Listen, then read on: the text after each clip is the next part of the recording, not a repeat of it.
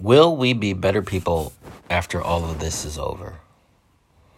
While we wait for this thing to be over and done with, the natural world seems to be recovering just a little bit from the scourge of humanity.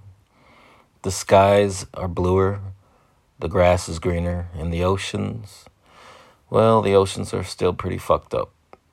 I keep reading that animals are showing up in, quote, unexpected places. If by unexpected we mean that animals are showing up where they would be showing up and living had humans not taken over their habitat, then sure. Animals are showing up in unexpected places. People are now exercising all of the time. Folks who clearly have not run outside since they used to have recess and drink chocolate milk for lunch are running up the hill and down the hill. They are overcrowding our parks and our streets with their Nikes, their New Balances, and their Adidas. I was worried for them the first couple of weeks. I hadn't seen that many red faced, sweaty white people since, well, since last summer here in Portland. There's a lot of white people here. It hasn't been pretty, but God bless them. I, on the other hand, spent half of my paycheck on a brand new bike that stays in place and goes nowhere. Yes, I bought a Peloton. And yes, go fuck yourself. I love it. I love it. I'm one of those people who looks in the mirror and isn't thrilled with what he sees. This is because I judge myself against impossible to achieve movie star and sports figure body types. And things were getting pretty bad inside of my head before the Peloton arrived. Its name is Black Thunder, by the way. That's right, you get to name your bike.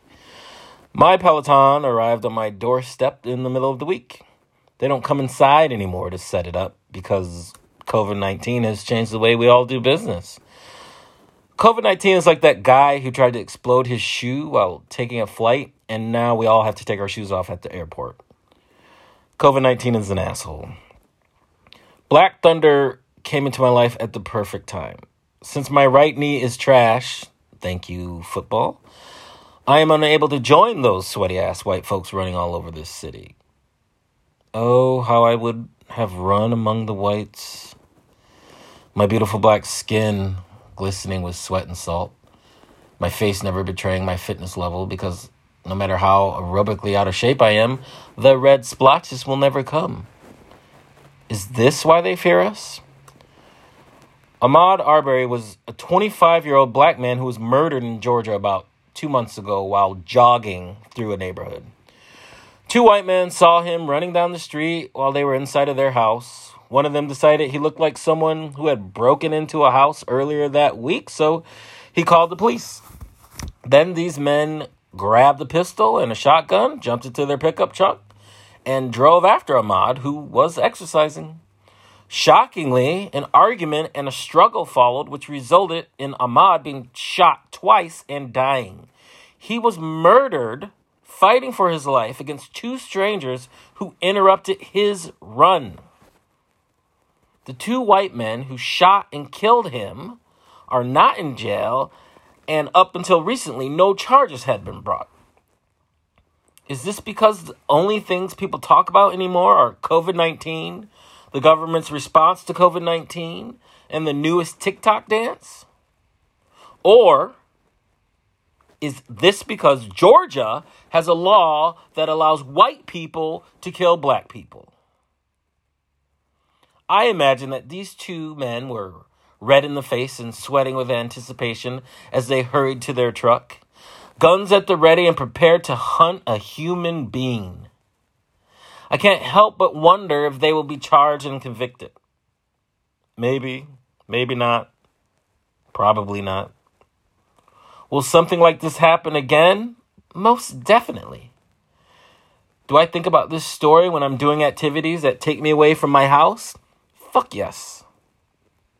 It's carving out deep crevices inside of my mind. There was a time in this country when, if you were white, you could do whatever you wanted with black bodies. You could cut them, you could kill them, you could torture them, you could sell them, you could rape them. You could blame them for your crimes and for your failures. The list of what you could do was long. And I wonder how much shorter is that list today? These are just some of my pandemic musings. I have sad days. I have days when I'm frustrated about everything that I read and everything that I hear. I have days when I feel overwhelmed, and I have days when I don't want to do a damn thing. But I also have days when I feel grateful just to be alive, just to breathe. I have days when I can't stop laughing, and I have days when I pretend like my dog Bernie can speak and we solve local crimes together. But regardless of the kind of day I'm having, I keep coming back to the same question Will we be better people after this is over? Maybe, maybe not, but hopefully so.